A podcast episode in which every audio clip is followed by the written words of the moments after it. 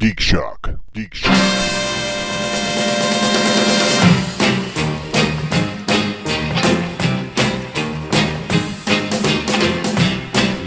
No, I'm, I'm saying talk to Andy. If So that's my how you, my 45 year old sleeping bag is no longer useful. It's really, really dude, Wait, it I hurts told me. you that is It not a hurts good me. nickname for your dick. yeah. 45 year old sleeping bag, huh? when I was 10, my parents gave me a sleeping bag and told me it was very expensive.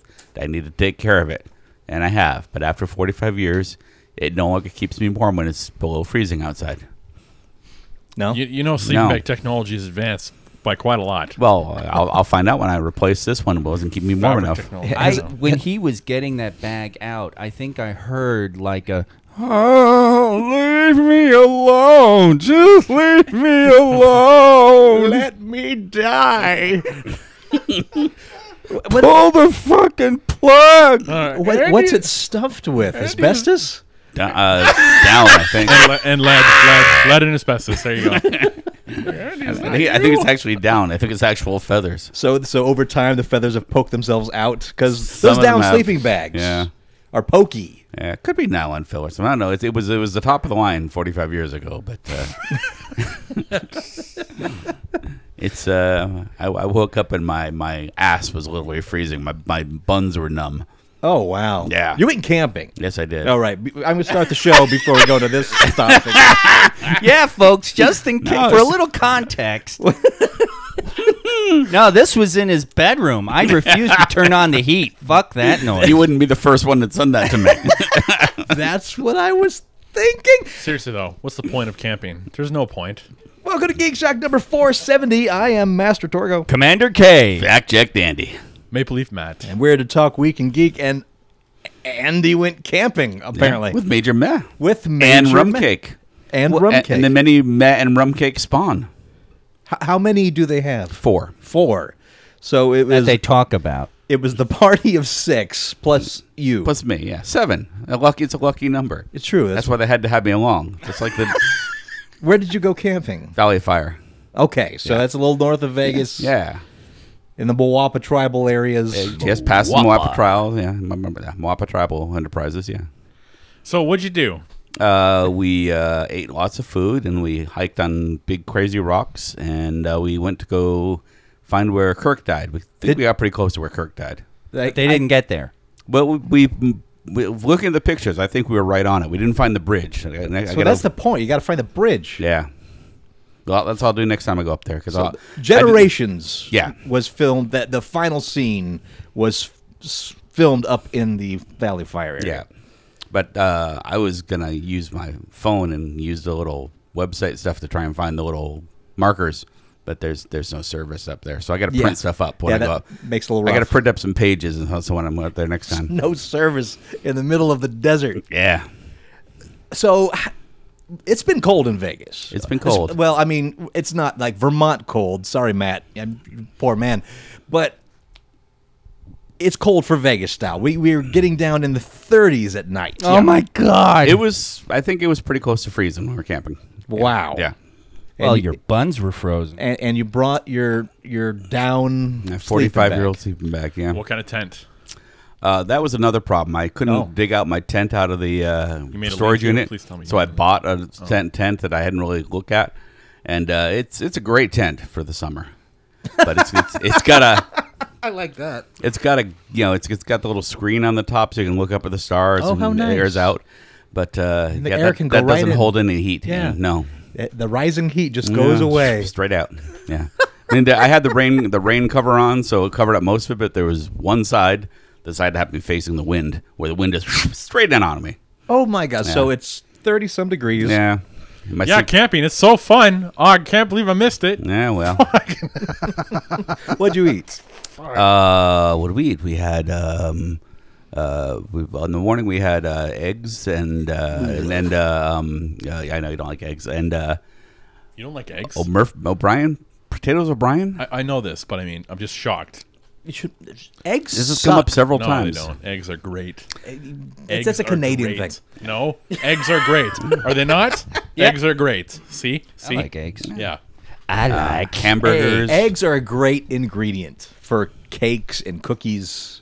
Oh, we had cookies. We had rum cake brought cookies. Oh, see that that See, right chocolate there chip makes it cookies. worthwhile. That's how you eat your eggs. You in know, No, i- cookies. if you hate eggs, you shouldn't be allowed to put them in baked goods. You should just eat it like Like- eggless fucking shit. dude, I will have. I will make I want to see a bake off like that. the most no eggs. wonderful whiskey sour you've ever had with egg white. It's fantastic. However, the moment you put that egg solo in a pan, I'm out. What if you pour the whiskey sour in the pan? So so far, we've, That seems weird. so so far we've established you don't like camping and you don't like eggs. Oh, oh, I, I hate camping. It's ridiculous. It's utter ridiculous. I- I love my camping. camping. I clear cut your little campsite and I build a four star resort.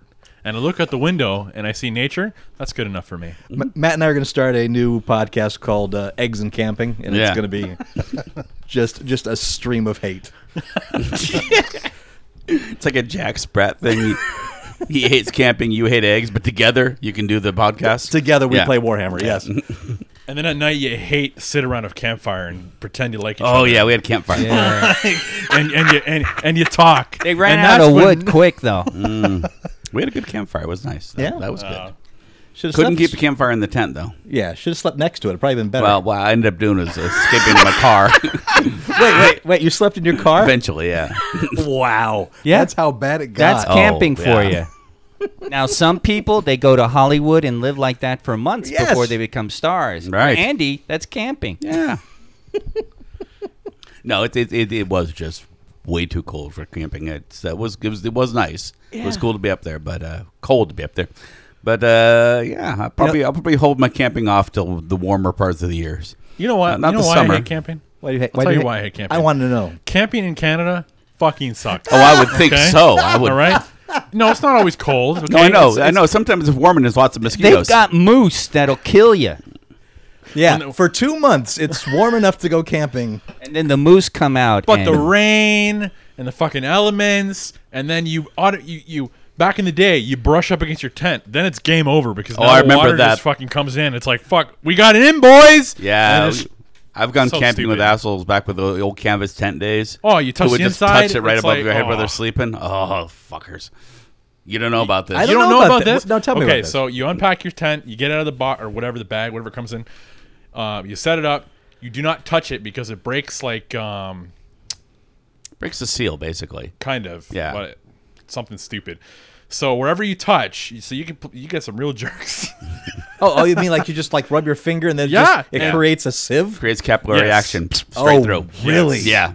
uh, that doesn't happen Capillary. anymore. Doesn't happen anymore. I don't think. Right. No, because Those nobody tent uses technology canvas now, tents. yeah. They're heavy as hell, and they It don't Oh. doesn't have it anymore. they passed the law in Congress. No, no, no, it stopped. It's when they Oh, I'm stop. sorry, no. Parliament. It's no, when they- tent technology is advanced. Yeah, it's when they stop stuffing sleeping bags with asbestos. Yeah, absolutely. And then black flies. I think maybe mosquitoes. Oh yeah, black flies. flies. Yeah, black flies. Damn. Why is it I'm gotta be a against black black, fly? flies. No. racist. No, they're actually called black flies, and know. they're carnivorous fry, bleh, fries, flies. We had them on Long Island on the beach. Actually, they they they had very iridescent, iridescent, iridescent. iridescent ab- abdomens. Wow, that just happened. And they're like they're like these. You got. he corrected you. That's my Anyways, go job. ahead, That's go what I ahead. do. yeah. I knew I had done it wrong. I know. But uh, I'm they're helping. big ass mothers, and they bite you, and so you that's get these deer big old flies or welts. horse flies. Deer flies Yeah. and horse flies. Same, Yeah. they- I, No, they're different than black flies. no, I know, but I'm saying the, the three of them together. They're, they're, I, I, I don't know which one's worse, but they're all pretty bad. And then you're like, oh, it's dark. Finally, the black flies have gone in, and the horse flies and all that. And then the fucking mosquitoes launch their assault. Mm-hmm. And you're a redhead. Oh yeah. They're like, mm, boy, you just sit right there. Mm, Well, you, you can camp out in Valley of Fire and not worry about mosquitoes. There you go. Yeah. Just the scorpions, tarantulas, and rattlesnakes. But then- you know what? I'm actually fine with that. Okay. That I'm fine with. Right, sure, because you don't know, because like like they have any of that shit in Canada. There's black widows and rattlesnake. There's there's a rattlesnake in There is a rattlesnake. there's one The moose snake. His name is Larry. called the Mississauga, Ra- the Mississauga Rattler for all you snake people out there. Mississauga Rattler. Ooh, a rattler. That's neat. It is. That's very neat. I actually, uh, friends took me camping to Havasupai, which is a I, park. I Hmm. in the think I thing- will. Thank you. Yeah. And uh, Uh, Did you hike into it? yes. Oh my god, It was agony. That's one of my ones I want to do. What's a Oh. Havasupai? It's a five mile hike. Well, you you've been there. Go. It's it's it's in a it's at the edge of the Grand Canyon. Okay. And it is deep in the earth. You're literally inside a canyon that uh, is its own ecosystem because of the river. So it is very thick vegetation, very green, um, and uh, you know, at, uh, in fine American tradition, it used to be a holy area for Native peoples and is now a campground. but it is, it is. I think it's a campground owned by the Native Americans. if I yes, it is. remember right. Okay. it is. So they've they've they they merchandising, Yeah. Yeah. corporatized it. So you um, you drive up to the edge of the canyon. It's it really cool and dramatic too, Torgo. You'd love it.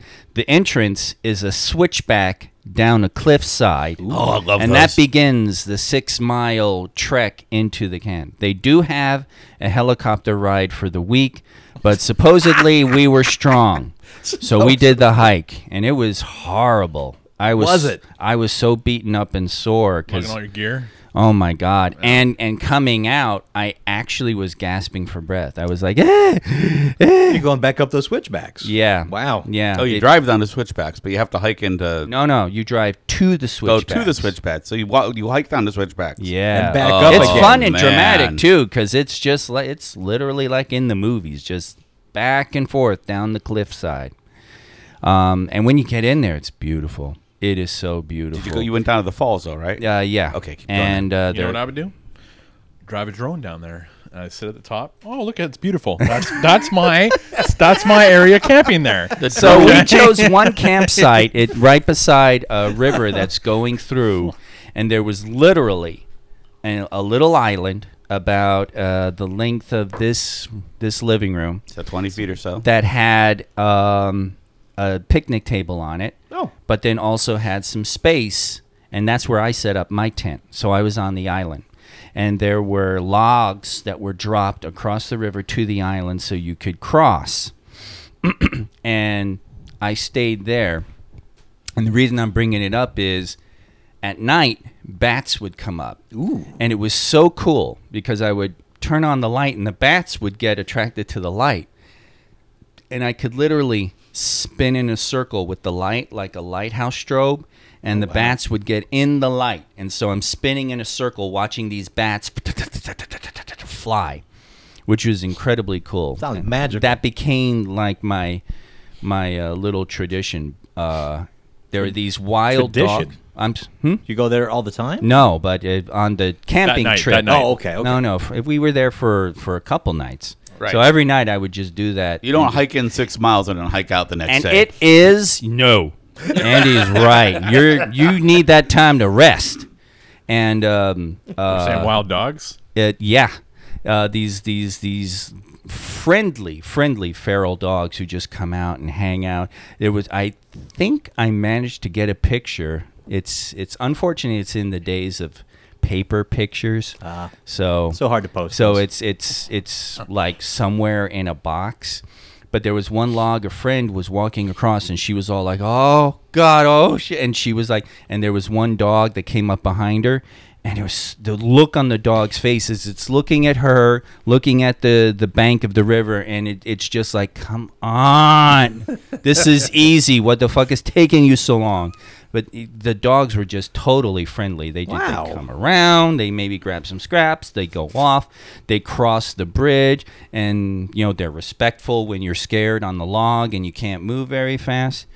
it is beautiful. It is so beautiful, and not a bit of technology. Wow. At night, pitch black. I've only experienced that one other time in my life. It is there is nothing. I mean, especially in the canyon, because even the stars are just like it's a little sliver of sky. It is something. You didn't see the glimmer of Reddick's eyes. Uh, if he had been there, I'd, I'd, Talk, talk about the waterfall. That's what I want to see. well, a waterfall. Well, which one? But The- there, there, there is one that uh, just falls into this pool. Uh, it actually, I can guarantee you guys have seen it because people use that image, use those pictures of that fall in the on the internet all the time. So some advertisement, some image of something and people in a pool by the falls, they're there. and it's it's just extraordinary. It really is. It really is beautiful. Hmm. Sounds wonderful. I'll have to take a helicopter trip there you sometime. take the helicopter. Jesus H. Just download the video from my drone. It's, it's even less. You just stay home. You're I'll perfect. post it. Your drone won't swim for you. I, I can I can sit at the couch and YouTube Exactly. it. YouTube the video. I'll YouTube it. Yeah. I'll be like, Torgo, what's up? You'll be like, okay. just like Disneyland's become too expensive to go to, so I just go on YouTube now. yeah, exactly. Yeah, instead of camping, uh, Kay and I played Gloomhaven. Damn you. we had played. Gloomhaven. Thank you, Professor Biggs. Oh my god, I l- really like that game. That was fun. So you're gonna come over and play it again. Yes. Okay. I mean, that's there's a long game ahead of us. Yeah, but gentlemen. we've started one, Andy, so you're gonna have to wait till we're finished. yeah we still have like s- eight, 80 scenarios to go. so, Yeah. Yeah. Fine. no, we'll bring you in. In fact, I'm glad we did it the way we did it, um, because the more players you add, the longer the game gets. Oh boy, that was a long game. And what we played it for three hours, Yeah. the two of us, uh, the opening scenario, probably Yeah. the smallest of all the scenarios. Right. Wow. So, but there was also a, a big curve of learning this game, playing it the first time, and so and I remarked to Kay that it'd be a lot easier to bring others into the game that we've both experienced it. Excellent. So, so we'll, we'll get you in. It tops at four players. You're welcome to come too, Matt. Yeah. Appreciate Lucy. Eh. He's gonna be s- sailing his drone. Oh, and- that's yeah, true. You, so- well, you can watch us by drone. there you go. yeah. Appreciate you loosening the lid on that particular jar. Thanks. But Gloomhaven, I mean, we've discussed it before, but now we've actually experienced it a legacy style game. was might have been one of my favorite moments of a board game ever. Because as before you go from the town of Gloomhaven to the adventure, you have to pull what's called a road card at random, and it gives you a a dilemma of sorts. It lays out a whole. This is what's happening. Do you do A or do you do B? And depending on a myriad of factors, uh, what characters you have in the party, how much gold you have, depends on which one it is. Something will happen and this something happened and then i told kay all right now destroy the card and he just looked at me like really like, like yeah rip it in half dude. Yeah, he's like, You, sir, are the first one to destroy a card. And he hands it to me and I'm like, Is is he trying to like, you know, get himself out of the the, the whatever it yeah. it's it's so cool to destroy your game to play it. It really is. There's something magical about it. That knowing that you can never e- encounter that thing again. And I think that one opened up a specific uh, Yeah, it actually gave us something very spe- and it- your it- character was perfect for solving it. We chose the, the we chose one option and it was, you know, be badass and go through and your characters and it's like if you happen to have a blankety blank, you're great. And so it was easy and then we got uh it it gave us did it give us a, a box an envelope or or did it just No, this one was the one that happened, I think, in the city, where it was a the trader tries to give you something that seems worthless. Oh yeah, yeah, yeah, yeah. Do you keep it or do you ask pummel him for gold? And we say, eh, we'll keep it because you know it's probably awesome. And it turns out it opens up a specific m- adventure on the map. Think Skyrim. You talk to a dude, he tells you, "Hey, there's this cave slash tomb at this part of the map and then when you go to your auto map it's already there and you can then travel to that that's kind of what this is Yeah.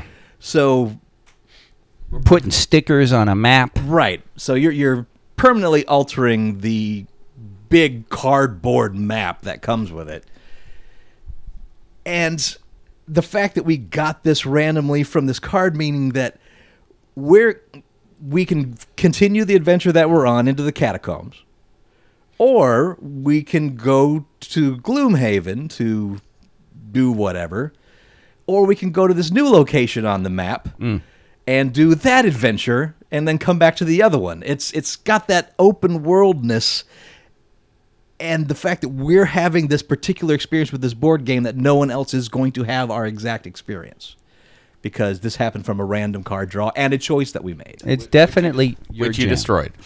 which we destroyed because That was so. I posted that on the internet, and some people are like, "Oh no, no! What are you doing? Destroy! Just put it to the side! Oh my God! What are you doing?" and if we had chosen the other path that card would have been destroyed as well meaning that that location wouldn't have opened up for us so there was a chance that we never would even get to play that adventure if we chose a different way and that's kind of how this game goes it's it's a dungeon strategy game if you've played xcom that's kind of how this is not the board game the video game xcom Which we did play the board game. Yeah, I- I know you have. That's why I wanted No, we to- just played it this. We Oh. played it yesterday. Oh well, there you go. So where it's all of a turn-based strategy, and I what I love about the game so much is that the deck of cards that you have is very limited, and and they never grows. It's based on your character. I think Kay's character gets ten cards in his hand. I get eleven, and every Of time course. every time you go through those cards, in order to get them back, you have to take a rest, but you have to, pr- for the scenario that you're doing, get rid of a card, uh, either by random or by choosing it, depending on what kind of rest you take. So when you get your cards back, you get one less in your hand. If you don't complete the scenario by the time you lose all your cards, and you're playing two cards per turn, you lose the scenario. You are exhausted. Your character can do no more. Oh, So it has this really weird stamina aspect to it that when you start the adventure, your character can do all these things, but halfway through the adventure, you could only do about half the things you could do when you started because you've your options are less and less as you go on. S- And we barely finished the scenario. Yeah, that was hilarious. I got exhausted and I passed out against the last boss, and it was just Todd and him. And Todd proceeded to have the worst luck, and it went on for another two rounds or something. And you were weren't you on your last two cards? Yes. and that's when you put him down. Right. And and then uh, then from there we can proceed on to the next adventure. It's really neat. There's a thick book of, of adventures in there that you can only do once the game tells you to go to specific spots. wow. So we we will bring you in. When you start, there are four sealed boxes left, six total of characters. There's about 18 characters in the whole game, but there's only six classes from the beginning, and it's all very cryptic in how it's described. It's- There's a symbol and a name. Uh, Kirsten chose the Brute, for example. I chose the Cragheart, and not knowing what we Nothing get- else. Not a thing else. and we open our boxes and discover who our characters are. They have their own specific, unique decks, and they have character growth, but they also have a randomly dealt out uh, quest for themselves, personal quest. And once that quest is fulfilled in the game, they must retire. Whoa. The character must go away. And a new character is unlocked, and you can then choose another character to be one of the already open classes or the new one that's unlocked from retirement, from your retirement. And it's my understanding that once a character retires, it adds cards to the game, so that character will appear later on in the game as an NPC. nice. So it's That's pretty neat. it's not a role playing game, but it is a role playing world. Yeah. That, that grows.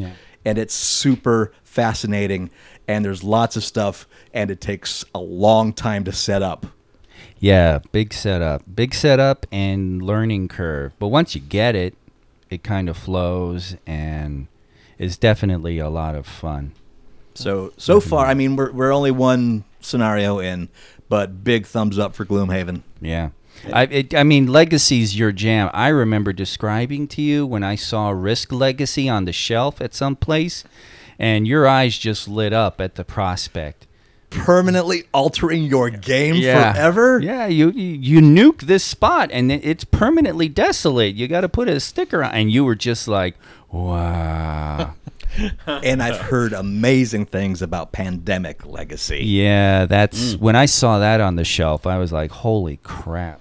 In fact, I think that got like Shut Up and Sit Down's like highest review when that came out. Like I- nothing better than. those guys.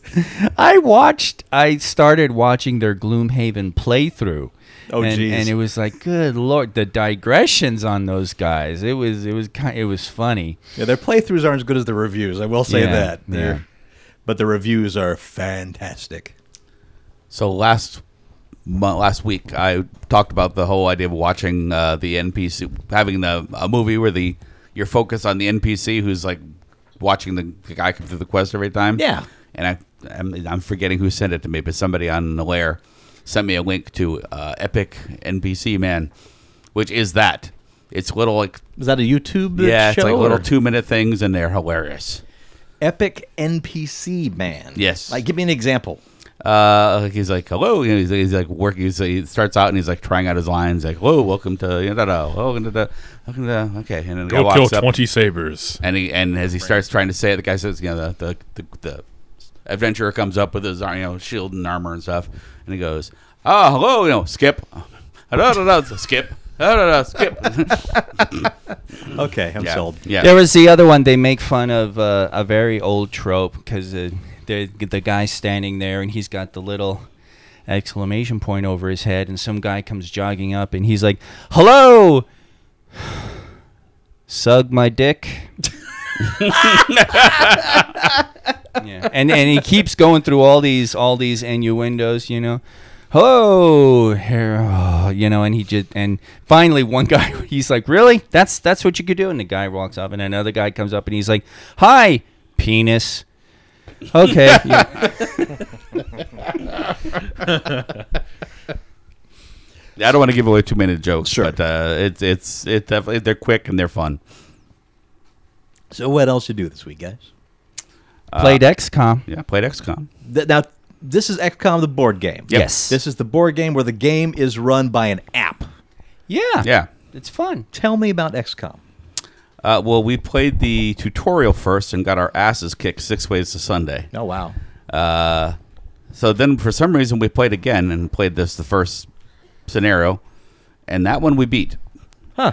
Uh, we we I have to assume that they cranked the uh, skill level up on the uh, tutorial to make it look harder than it was, or maybe we just got really really lucky. So, but yeah, we we we saved the world. uh, All right. So I- I've al- I've only watched videos of it being played. Mm-hmm. So one person has the app, right? yep.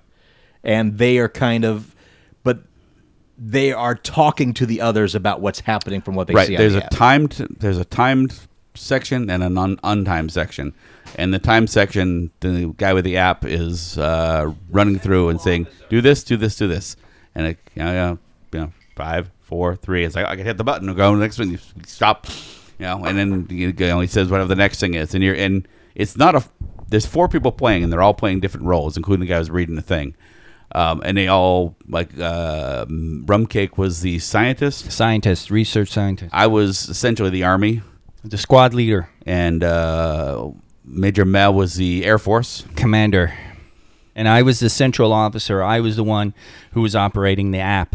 So I'd, you know, begin round three, and I'd click it, and it would go boom. And usually it started with research. So I'd say research scientist, uh, um, research um, asset one and there's a place on the board where she lays out a card to say i'm going to research this and we go around one time and then it's uh, play down researchers scientists and the, the money we spend for her to lay down scientists adds to her dice the scientists add to her dice pool okay. for rolls, and it's the same thing. Anything you purchase um, adds to your uh, dice pool. It's a very tight budget, and that was one of Mez's jobs. Was to Yeah, keep he was that. commander. He was the budget guy, so it would literally come up, commander, funds available, and it would say 15 credits, 12 credits, and he would pull the money, and then he, we would sit there and say, I want to put out like when my time come up, I I want to put out two satellites, and he's like, okay, you can do two, but no more, you know. And I lay. I want to put out five soldiers. Four. Uh-huh. Yeah, yeah. Okay. so- or or it'd be That's a with- real life bureaucracy, with right? yes, dude. It was it was perfect because especially when he would say things like, "I only got money for two. You can only do two. I'm like, "Wow, this really is just perfect bureaucracy." It was just like that. Wow. And then um, you roll. You have dice. The threat track sets the difficulty, which is actually a cool mechanic. The threat track is one through five, and the aliens have an eight-sided die Oh. you roll your die for successes and generally one success for most of us one success is like one kill or one uh, you know like i kill a ufo or major Yeah, man it's- it's kills about a half and half. ufo but a squad leader has to build up successes and uh, the research scientists may have to build up successes and you you roll your success dice and the alien die, and the threat track starts at one.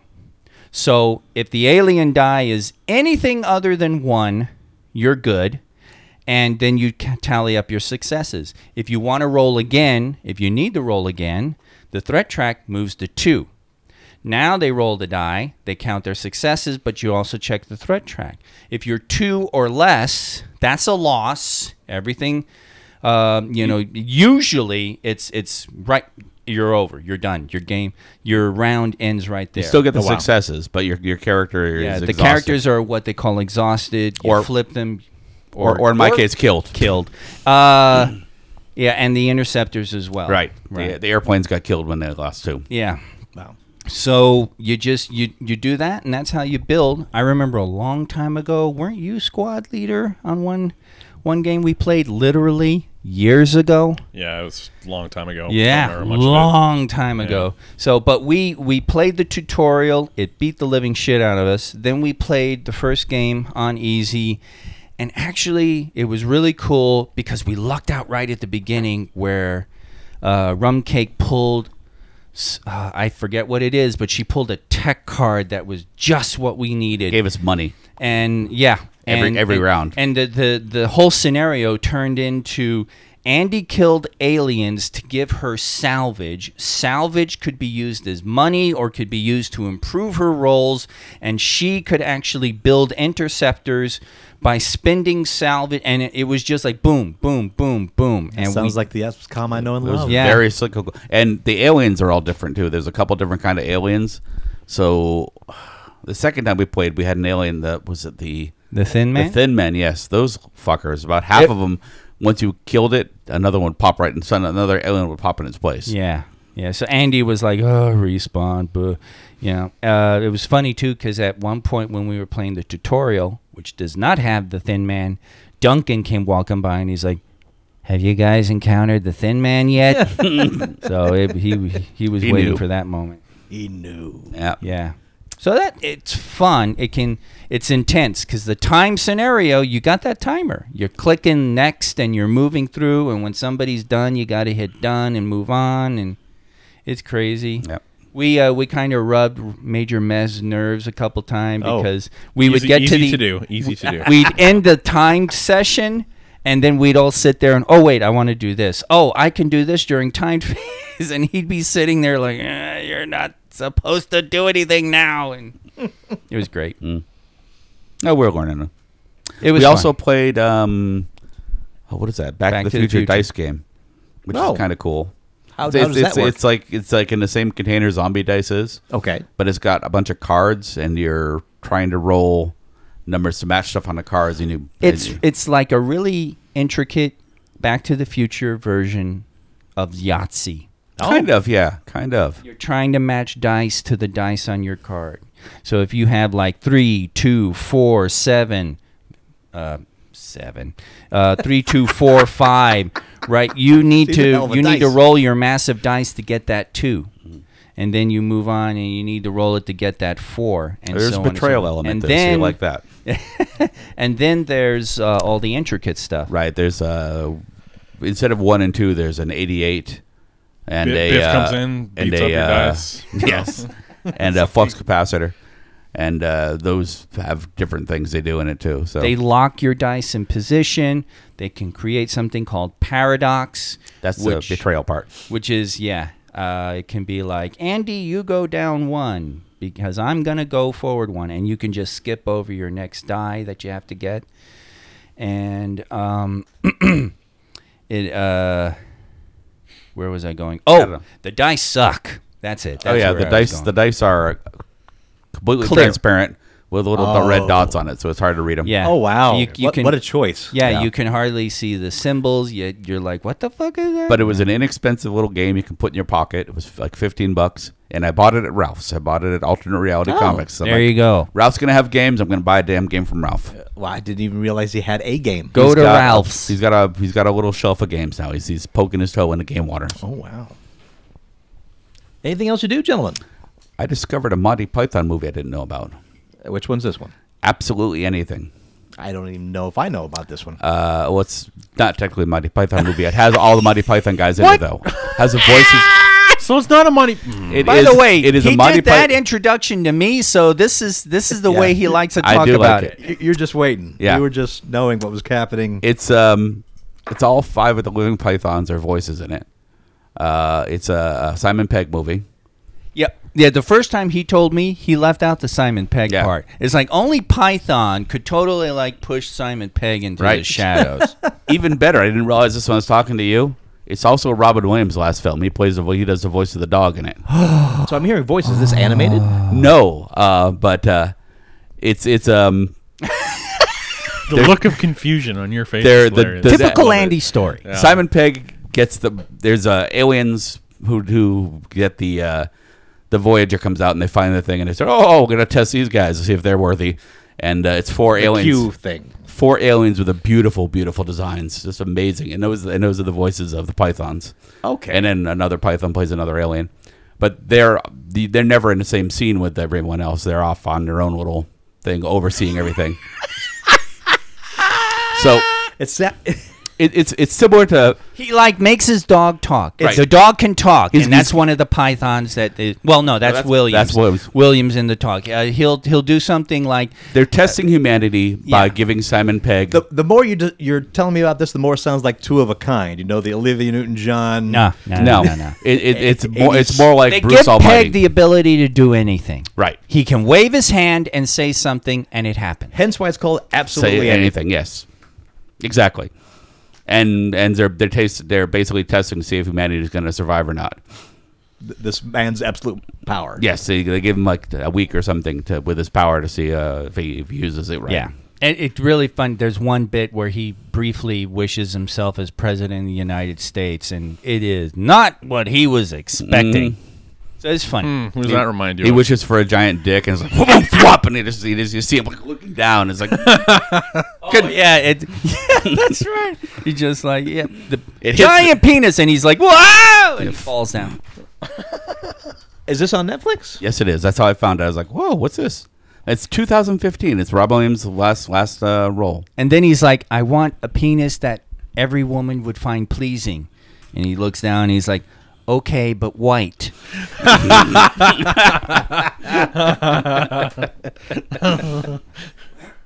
Anything else, guys? Uh, we're watching Luke Cage. Yes, we are Ah, uh, season two. two. Season dos. How far are you in?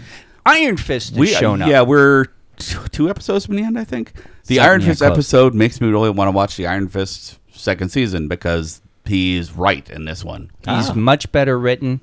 Uh, their their dialogue is very good. The interaction between the two of them is very good.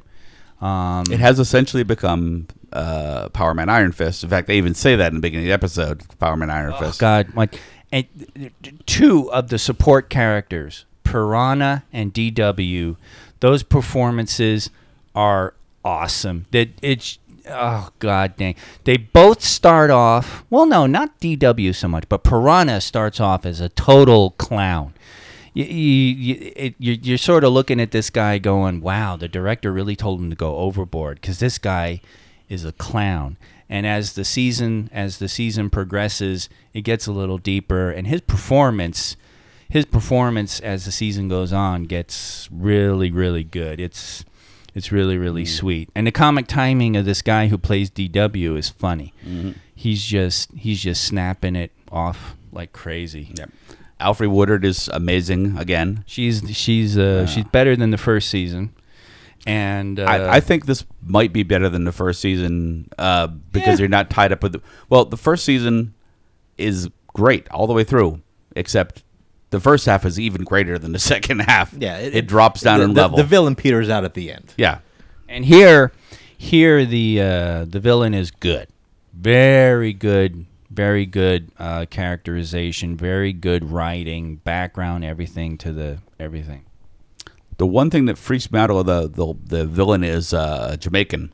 Okay. and I watch stuff with the captions on most of the time, and they're the captions are in weird pidgin English. oh wow. So the you know I guess so the people who can't hear it are actually getting the accent, but it's it's always like oh was that is that uh, is that racist or not? I don't know. It's, it's weird. And I've heard Jamaicans complain about the uh, the accents. It's funny. One Jamaican reviewer, act- uh, some guy from Jamaica, actually said, "I had to turn on the captions." To try to figure out what the hell they were saying, And it was phonetic. because it, it was the classic Hollywood.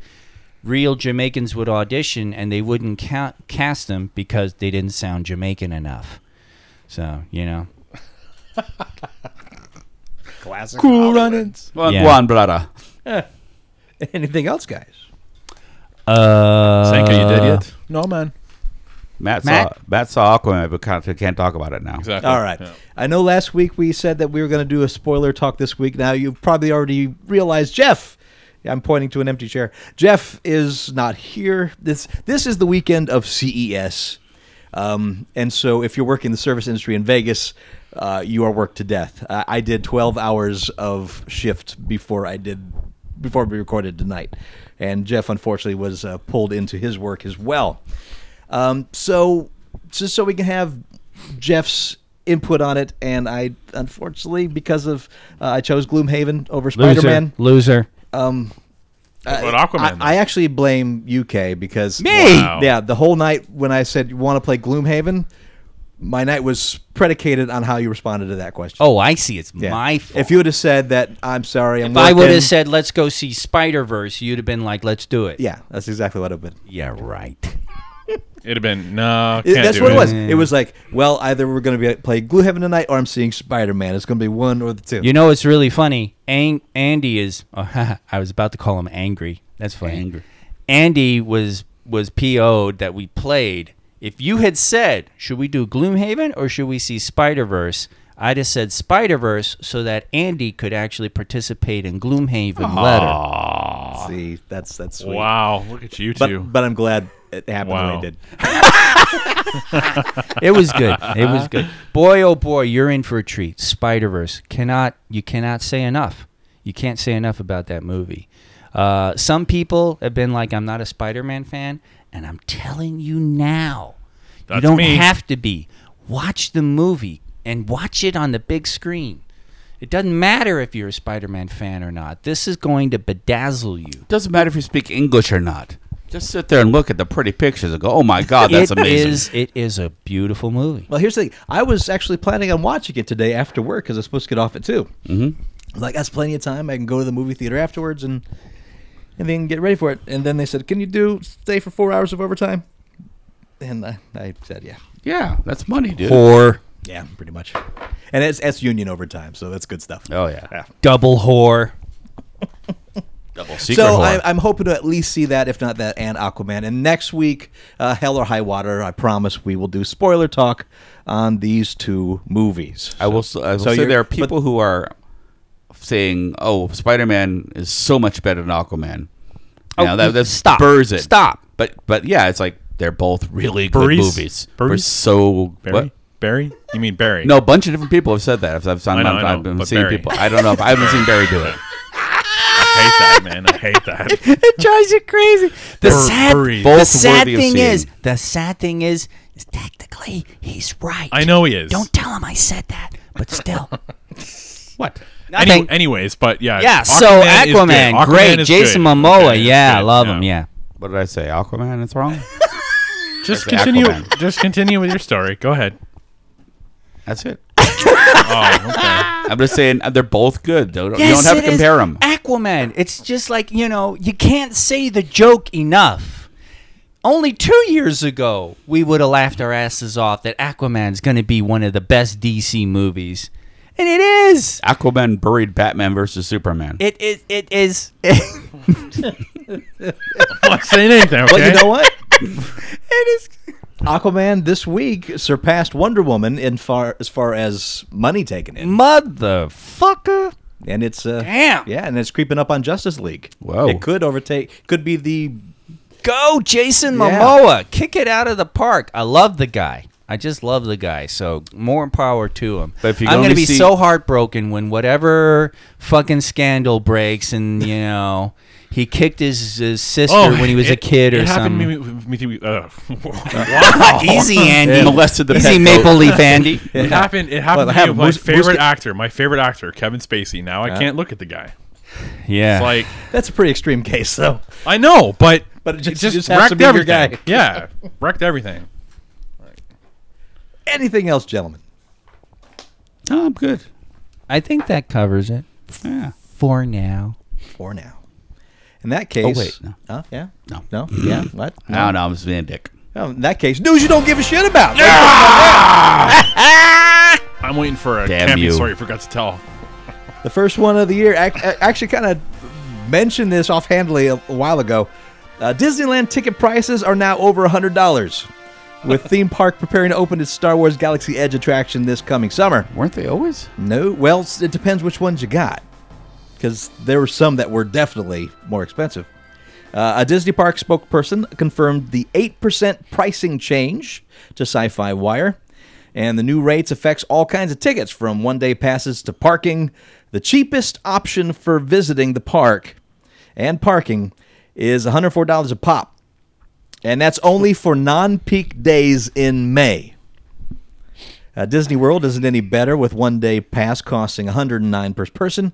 Uh, the more in demand times of the year, a person could drop $150 or more on a single day ticket, depending if they're just going for the day. And they're, all, they're also the annual passes. I, did, are- I didn't realize they had the variable prices like that. They do, depending Yeah. on how busy they expect to be. I know they, they started doing that with movies. I encountered that for the first time this the couple weeks like a week uh, when I saw Aquaman. What That's am I not saying? even am what I we're saying? Oh, talking about. But Okay. anyways, I go know, ahead. I know. That's a That's joke we right. didn't have. Yeah. Somebody will tell me eventually. Yeah. I'm doing something that's quacking them up. Nobody, nobody Um, tell him. Nobody tell him. It's awesome like this. Not a word, guys. Yes, not a don't word. say anything. Anyways, it was like twenty bucks to see that movie. I'm like, what? I didn't. Really, I didn't realize. Like, I got the change. I'm like, I look at the receipt. I'm like, 20 because bucks. okay, look, matinee, Mm-hmm. and then you got, um, matinee should be cheaper. yes. Okay, Did you see it in 3D or something? uh, I saw it in um, Oh, you saw in IMAX. the DFX 3D, um, not 3D. 4D. No, not the, I, IMAX. I think it was IMAX. I saw it, okay. IMAX, you saw it? Well, IMAX tickets are more expensive. but not that much more. It's like twenty bucks for a ticket. I've never spent For that. IMAX, that's not unusual. No, that's not unusual at all. I guess I've never done an IMAX that way then, or other people bought the tickets and I owe them money. Yeah. By the way, hold on. You owe me. No. Just, Uh, based on the Star Wars franchise, Galaxy Edge will include a number of rides inspired by Star Wars, like uh, Millennium Falcon Smuggler's Run and Star Wars Rise of the Resistance, set in the outpost on the planet Batu. The attraction will also feature roving droids, strange creatures, and a cantina that serves alcoholic drinks. Uh, God damn, that is just gonna gonna be so cool. yeah, but god damn, we're going to have to wait Yeah. because Oh yeah.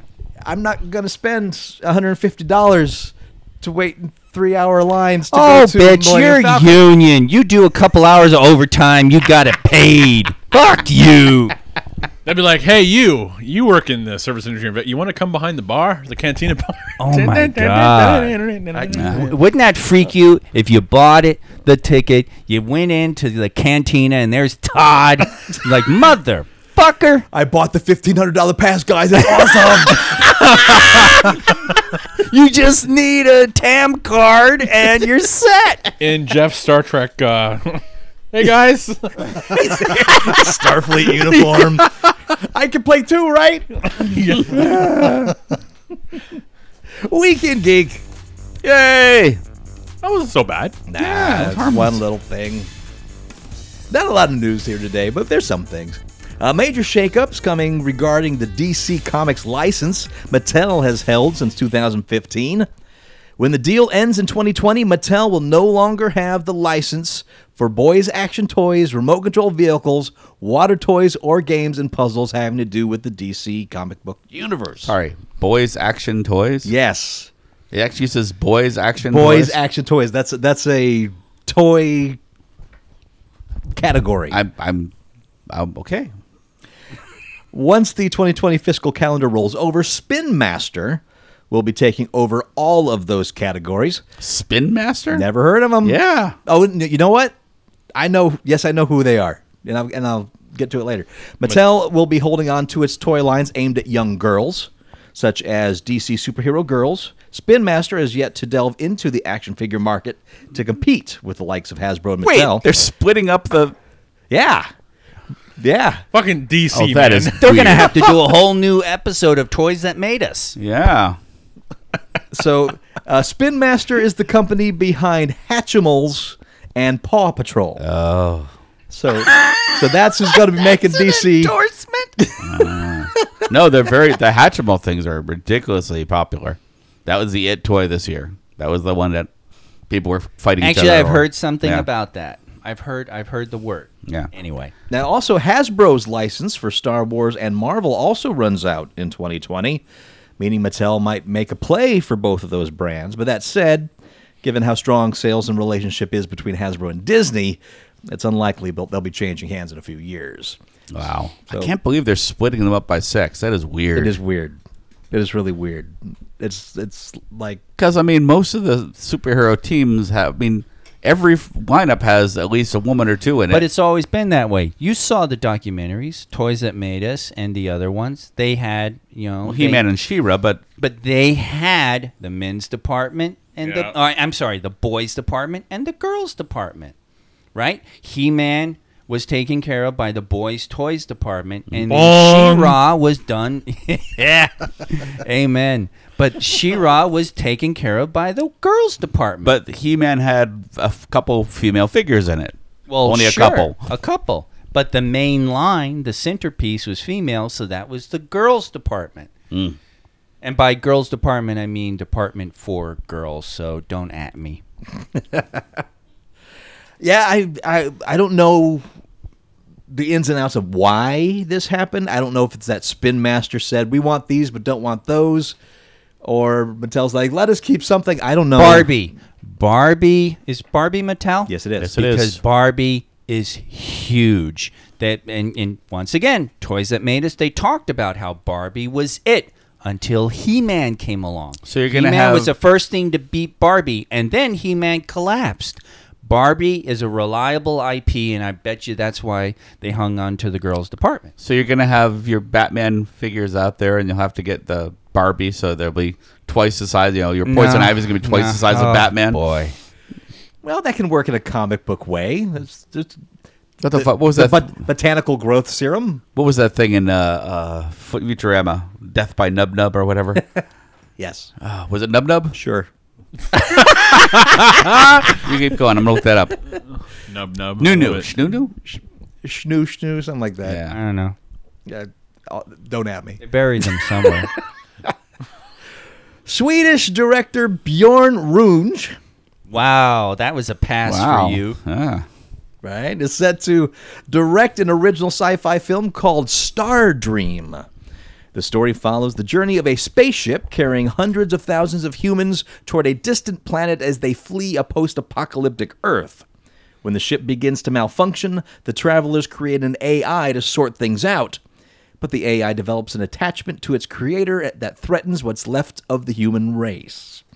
Said the director about his new project, quote, It's an absolute privilege to be part of Stardream, dealing with the big questions about humanity. This is a powerful drama with hypnotic possibilities that will take everyone involved to a new level of filmmaking. The audience will be invited to a mind blowing experience about loss and love, unquote. Uh, Stardream is scheduled to start shooting this summer. That sounds dangerously close to the Star Lost, but not enough to be. But have um, has, has anybody heard any buzz about uh, Harlan Ellison's widow trying to you know get his stuff in the movies, which he wouldn't do for a long time. I haven't heard any buzz about I'm it. surprised that hasn't happened already, because he's got a lot of great stories So out it's, there. it- it's something you hope would happen but hasn't I happened. mean, I'm surprised it hasn't. Yeah, uh, he wouldn't want it to. Obviously, maybe he actually found a woman that actually respects his wishes. Who knows? Boy, Andy's cynical. A little bit. Now- now, you said this sounded like what? The Star, Star Lost, Lost. which was a pilot he wrote. Um, I, I think we've talked about it before. 1970 We might series. have, but let's- let's It- it- revisit. it's a couple episodes. It failed. It was a Canadian series, one of the first to use extensive blue screen uh, technology, and it was essentially a human colony ship going off into space, but they were separated by dome environments. and they didn't know about each other. They didn't know about each other. They most of them didn't even know they were on ships. They were just living the life, thinking that that was the life. And Keir Dulé is actually uh, the star, the guy from 2001. And uh, the ship is running into a problem, and he begins to lead an expedition to these various cultures to try to get to the control center of the ship to correct whatever problem is occurring. So instead of a monster of the week, it was sort of a civilization of the week. where they're going from yeah. dome to dome, Go trying to, to get dome somebody to to help dome them fix that and- ship. Yeah, and he was. It was the weirdest thing about the series. Keir Dulé's character was Amish. Right. Oh, interesting. Yeah.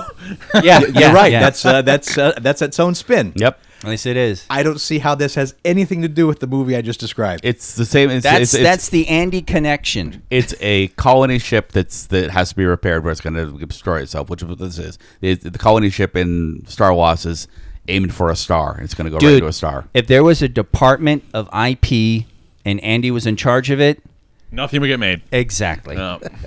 That's my job.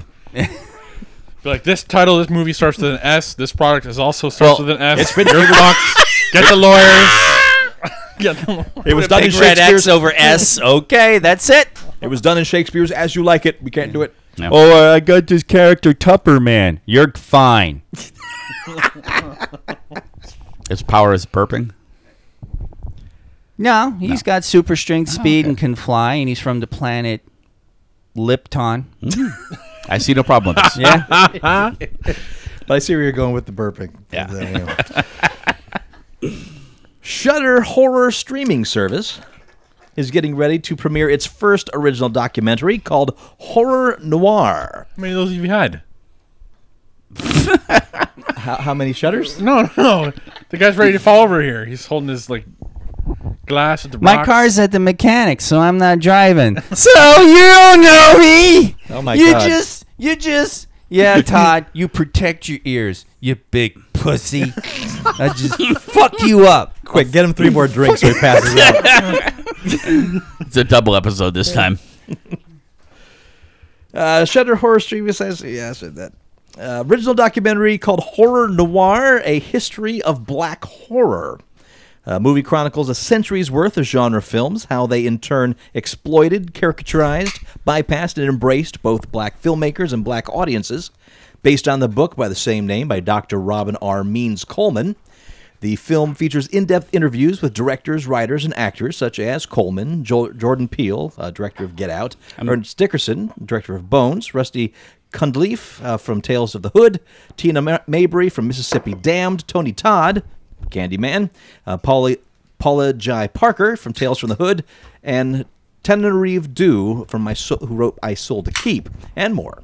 Among the topics will be the history of black America in Hollywood, how black leading men came of age in movies like Night of the Living Dead and Blackula, the urban horror of the 90s, and the new voices coming in through movies like Get Out. Directed by Xavier Bergen, Horror Noir will premiere exclusively on Shudder on Thursday, February 7th, after special screening events in Los Angeles on February 1st and New York on February 4th. Cool. Sounds interesting. Go back to the beginning of that. Was there somebody in there called Robin R. Means? Uh, that's the guy who wrote the book. Robin R. Means? Robin R. Means Coleman. I bet they're Robin R. Means. Jesus. He, he wanted that so bad. No, Nah, it's just- he- it seems he- like I, I thought it was a fake story when I heard that name. I'm like, no. but you kept going. And it's like, oh, sounds right. God damn it. the largest Kickstarter campaign of the year, has closed after raising more than $6.25 million. The project is for Tainted Grail, The Fall of Avalon, an elaborate board game by Poland's Awakened Realms. Based on a blend of Arthurian legend and Celtic mythology, it's a cooperative experience with card-based combat. At its core, it is a hundred is a hundred thousand word game book that contains the entire narrative arc of the experience. The base game is played across 15 chapters, some of which can take as long as four hours to complete. But thanks to what the team, team stresses are multiple divergent paths, the game also has a lot of replayability, adding color to the experience of more than 1,000 pieces of original art.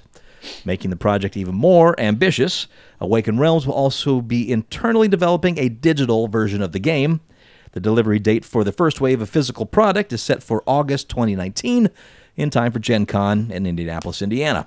The PC game is expected to enter early access in that same month. So, yeah, the largest Kickstarter campaign of the year of all Kickstarter was a board game. Wow. Of course it was. Tainted Grail. I, Yeah, I, I yeah, Yeah. I was just like, okay, all right, let's. Uh, I mean, you know, probably loses something in the translation from Polish, right? Translation. trans, trans nation. Yeah. I thought it was German. You know me. Seriously? yeah, this this game popped up on my radar every now and then when I see that a game is getting big traction in Kickstarter. I'm still way too nervous to buy a game from Kickstarter. Yeah. I mean, Gloomhaven is a Kickstarter game and one of the biggest of its year. But you, But didn't you, buy got it. it. retail. But I Oh, right? bought it retail after it came out, and I knew what kind of game it was, and that it was a good game. Because that's the issue I see with Kickstarter games is you don't know if it's good. Uh, well, it might be just a box of bits and great miniatures, a lot of well, great minis, which is don't knock 'em. fine.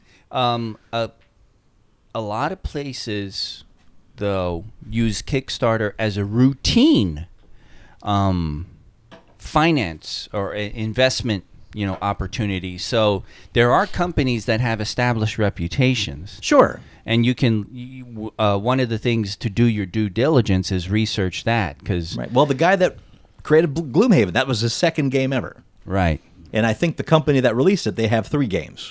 And one of them is a Gloomhaven spin-off called uh, like Founders of Gloomhaven where you're building the city itself. uh, Hmm. somebody's got to make a sci-fi version.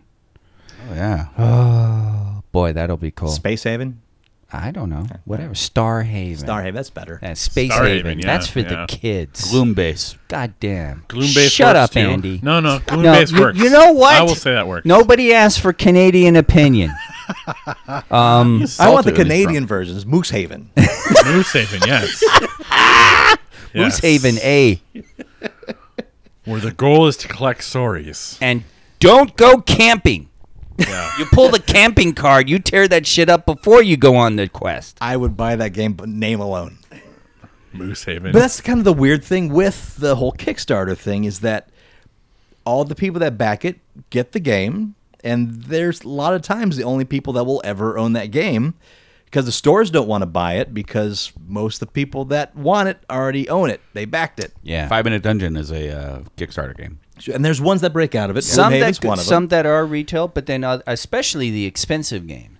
Monty Cook Games came out with Black Sun, which is a really inti- intricate uh, role playing game. I mean, it's got like sealed envelope shit that you don't open. It just like Gloomhaven, but it's actual RPG like D and D. And that puppy was, I think, a hundred bucks. It's gorgeous. Mm.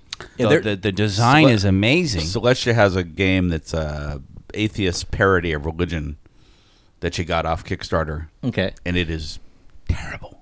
Just outright terrible.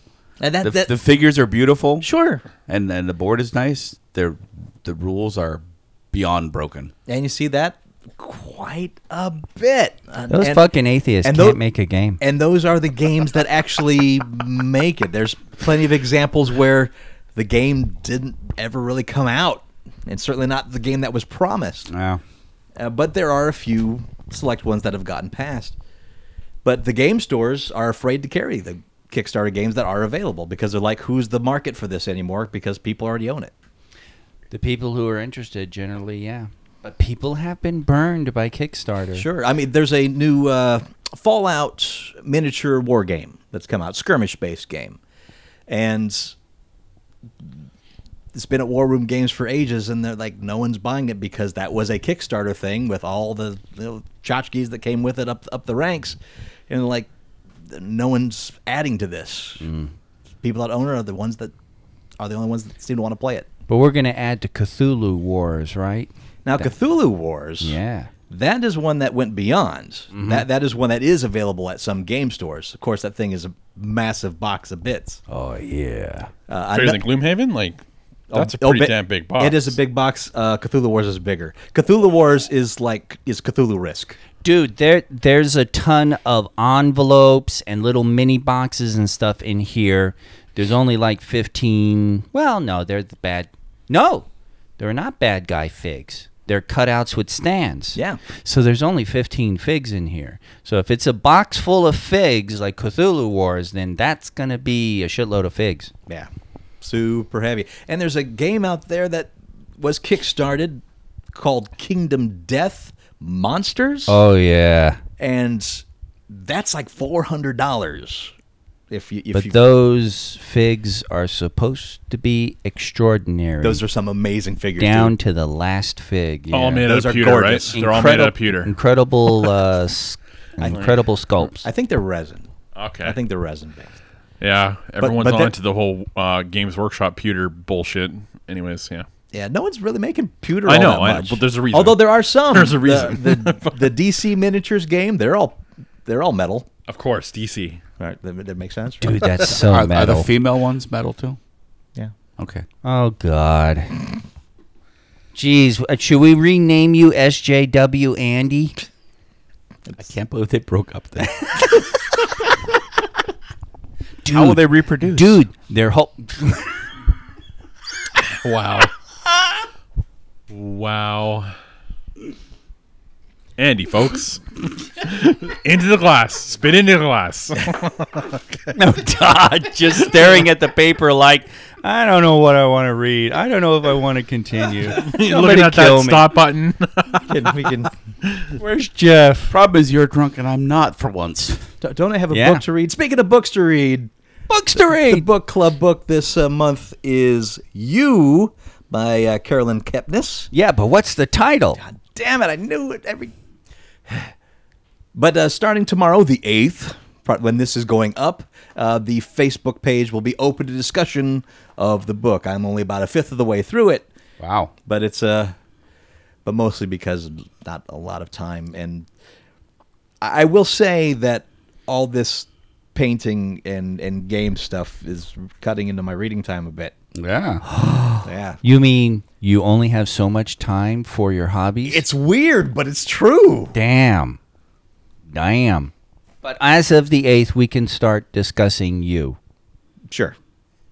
Heh Director David Fincher, as director of Fight Club, Zodiac, Gone Girl, has teamed up with director Tim Miller, the director of Deadpool, to develop an animated anthology series called Love, Death, and Robots for Netflix. This will Green be- light. This will be an adult themed series that will tell stories from all kinds of different genres, such as science fiction, comedy, fantasy, and horror, quote, including imaginative characters such as sentient dairy products, werewolf soldiers, and robots gone wild, unquote. you broke Andy. Andy's You just broke IP him. is about to veto. Yeah. Milk and cheese, Evan Dorkin. Wow. Get these Wow. fuckers, Evan. the series will consist of 18 animated shorts that will be made during various made using various animated styles including uh, traditional 2D and photo photorealistic CGI. When talking about the series, Miller said, "Love, Death and Robots is my dream project. It combines my love of animation and amazing stories." Midnight movies, comics, books, and magazines of fantastic fiction have inspired me for decades, but they were relegated to the fringe culture of geeks and nerds of which I was a part. I'm so fucking excited that the creative landscape has finally changed enough for adult themed animation to become part of a larger cultural conversation. Unquote. Fincher is set to start production on the upcoming World War Z sequel, and Miller is working on the new Terminator film, along with an adaptation of the cyberpunk novel Neuromancer for Fox. Holy crap! Wow. Um, did they do a Neuromancer movie? Did they? Was it? Was there a Neuromancer movie or no? I What don't- the what? I don't It think was this so. Johnny Mnemonic, which actually had a couple characters of Neuromancer. Yeah, uh, that was that was the early. But well, you know what, dude? Neuromancer was such a big influence. Just about anything cyberpunk out there is Neuromancer. Oh yeah, yeah. I just couldn't remember if they'd actually Yeah. made that Uh, movie. or no, not. no actual adaptation. They even did that mini series in the eighties. Uh, that that was like a cyberpunk thing. William Gibson actually even made a cameo in it. Um, God, I can't remember what the hell the title was, but is you know people not fully comprehending cyberpunk. Was it Max Headroom? I bet it was Max No, Headroom. no, no, no. It was a mini series, and it was. Uh, I watched it, and it was just like, mm, you know, it's a, um, you know, they they take local like locations, kind of dress them up like they're futuristic, and you know, then throw some, Cogwheel here and there. yeah, you know, and it's just, it was, uh, oh well, you know, it it's really weird because Altered Carbon, I think, really.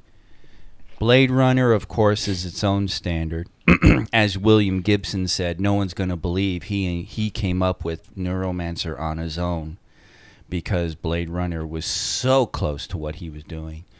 But uh, Altered Carbon, as the uh, film adaptation, was, I think, a very good rendition of what cyberpunk is was, and um, So basically, he sort of invented both cyberpunk and steampunk, and and not many people know who he is. I mean, he- yeah. Well, I outside mean, the geek actually, world. Tim Powers and uh, I forget some of the other names were were more in line with the steampunk. Anubis Gates. the first thing called steampunk was the difference engine. Well, the first thing called steampunk, but Anubis Gates was like that predated the term. One of the things about steampunk is that was just that was a term that was thrown out afterward, whereas Gibson, Bruce Sterling, and a few others were like, we want to create a new movement, and eventually Gibson gave it the name. No, Actually, it wasn't Gibson, but there was another author who gave it the names uh, cyberpunk. Gibson, of course, coined the term cyberspace.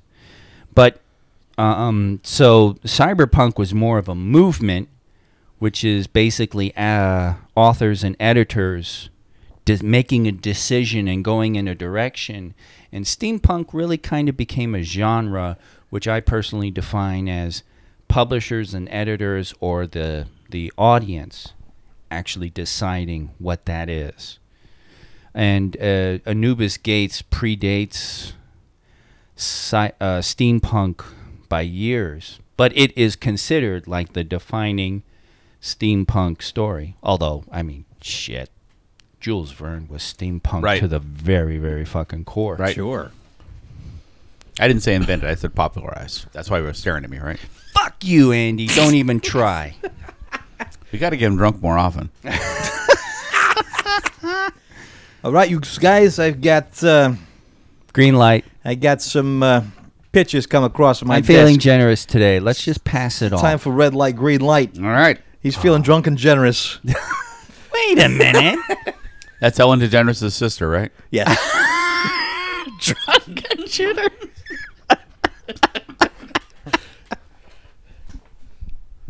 Michael Bay's looking at his lips right now. He's like, what kind of movies can I pass by Kay's production house right now? there you go. That's right. UV Ball is like, I'm going to come out of retirement. I forgot about him. we all did. Yeah, exactly. After the boxing matches, we didn't care anymore. Oh, my goodness. All right, red light, green light. October Faction is coming to Netflix. It's based on the IDW comic book by the same name, written by Steve Niles. It revolves around two world renowned monster hunters, Fred and Dolores Allen. The two return home to upstate New York with their children after the death of Fred's father. But as they settle into a life of normality, Fred and Dolores must hide their secret monster hunting identities from their kids while dealing with the fact that their quiet New York town isn't as peaceful as it might seem. The first season of October Faction consists of 10 episodes, will r- be run and executive produced by Krypton alum Damian Kindler. Uh, High Park Entertainment is producing with IDW Entertainment. So, uh, red light, green light for October Faction, the Monster Hunter show. I You like ha- it. I you- like it. you Green had light. me at Monster Yeah, Hunter. I like That's- it. It's over. You know what? We're done. Green nuts across the board. I, li- I like the idea. That was fast. It was Yeah. really I Well, like fast. it- dude, the first thing that came up in my mind was Michael Gross and Reba from Tremors, which is just a hilarious fucking couple and was so great in that movie. And this, I mean, I don't know what they're doing, but my brain. that's where you went. My brain went to, oh, this is a Michael Gross, Reba Meek- McIntyre character. and I, I went to Spy Kids, where the, Anyway. where the parents were spies and keeping it secret from the kids. You see, that's the part that puts it over for me. Is I like the whole idea with the the Reba and and Michael Gross. I also love the idea that they have to hide it from the children that they do this. Mm-hmm. And so, yeah, I And that gotta one agree. monster that they missed, you know, you, they killed his family or something. and He's sure. hunting him down. I love it. I That's- like it. no, It's no, not- no, honey. There's no monster under your bed anymore. Oh, you forgot about me? Oh shit. Okay. Right. Kick, kick, kick. Yeah. yeah. Kick, kick, kick. All right, you're good Uh, Oh, now. it's just your blankets. Kick, kick. All right, that was that was good. Uh, straight up green light, Yeah. easy off the desk. No problemo. All the money behind this. All right. Red light, green light. Based on Ben Dunn's manga comic, Warrior Nun Aurelia, Green light. the Netflix series will follow a 19 year old woman who wakes up in a morgue with a second chance at life. Thanks to an ancient and powerful artifact now stuck in her back, yeah, red light. That's a red light right there. she joins a secret and selective order of individuals Don't worry about this sticking out of my back. what is that? Don't worry about it. whose sole duty is to battle demons and other monsters on Earth. All that would be fine if she wasn't also being sought after by the forces of both heaven and hell. Think of it as a mix of Van Helsing, Priest, and Spawn. Uh, Simon Barry from Ghost Wars and Continuum is serving as showrunner and director. Terry Hughes Burton, The 100 and Eureka, is co executive producer. And Amy Berg from Counterpoint and Da Vinci's Demons is a consulting producer. So, Warrior Nun Aurelia. Red light. Is it, why, why did the back thing hurt so What? I don't know. It just sounds stupid. It, it, There's more monster hunting. Dude. Dude, you're not talking about No. that. yeah, I- dude. it- Okay, listen, Don't listen. blame the. Don't I don't blame- like the description of the. If It's not the for way the relic Torgo read it. out of the back, like It's not like it's it's not like it's a four foot spike. I, sticking out I of know, but that I know, but that's where my head went.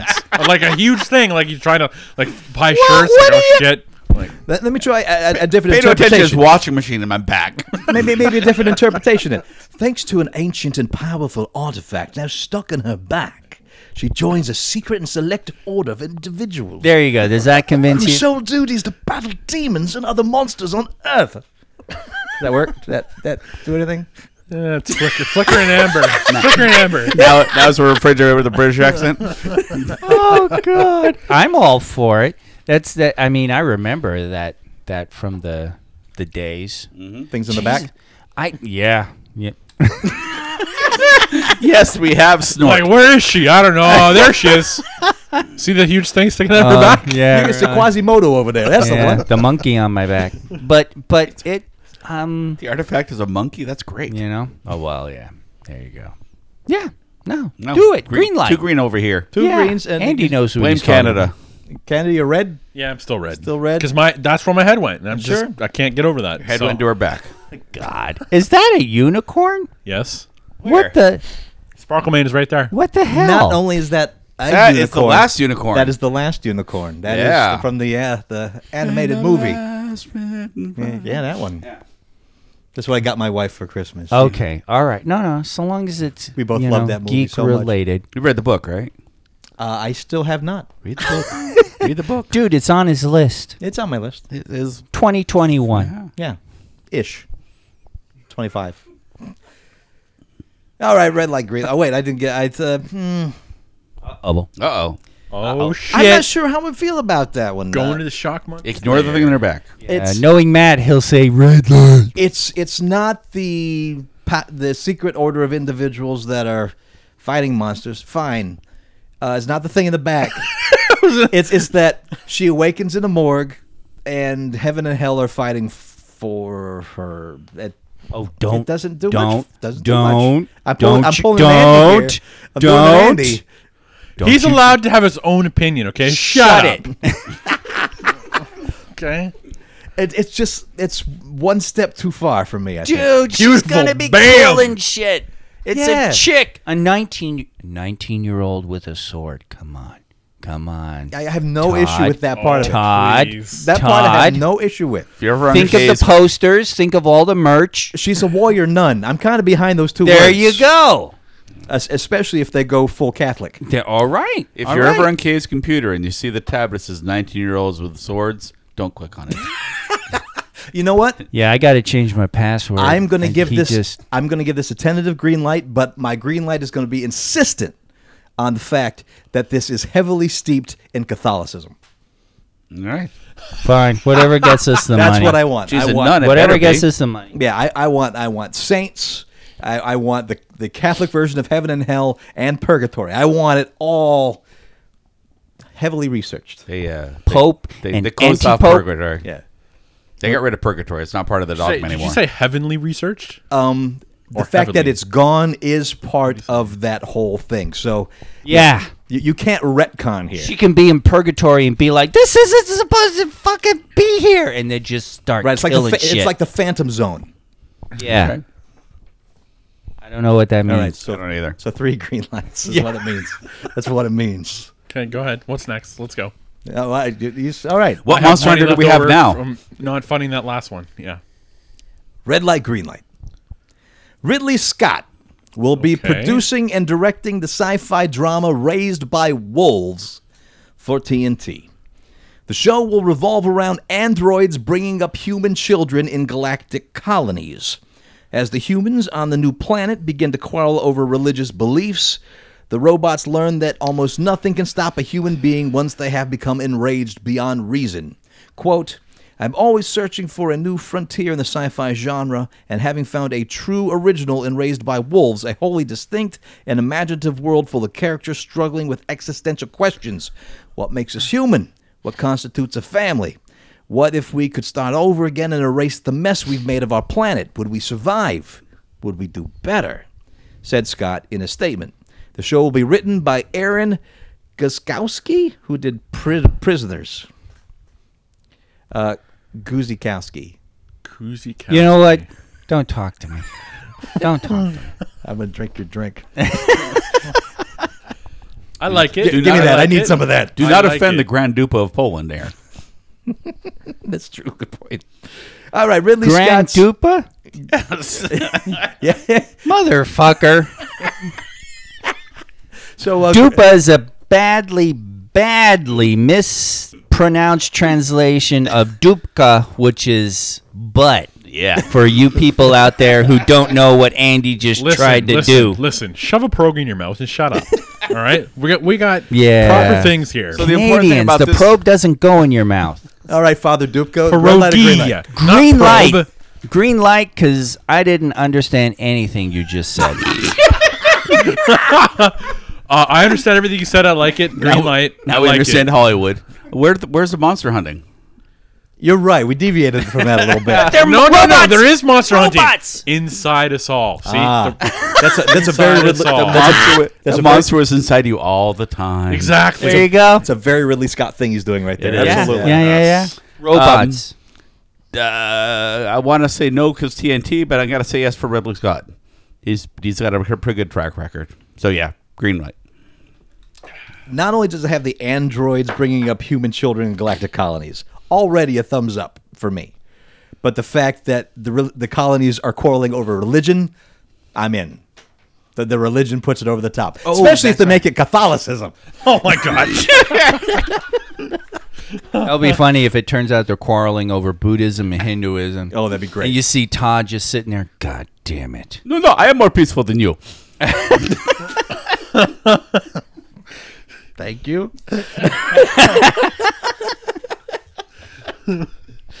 And then the the ca- Catholic, I'll show you how we do it. Full sword, uh, whatever. That's- Nineteen year a old nice a nice anime Catholicism, right? Yeah. I it's funny.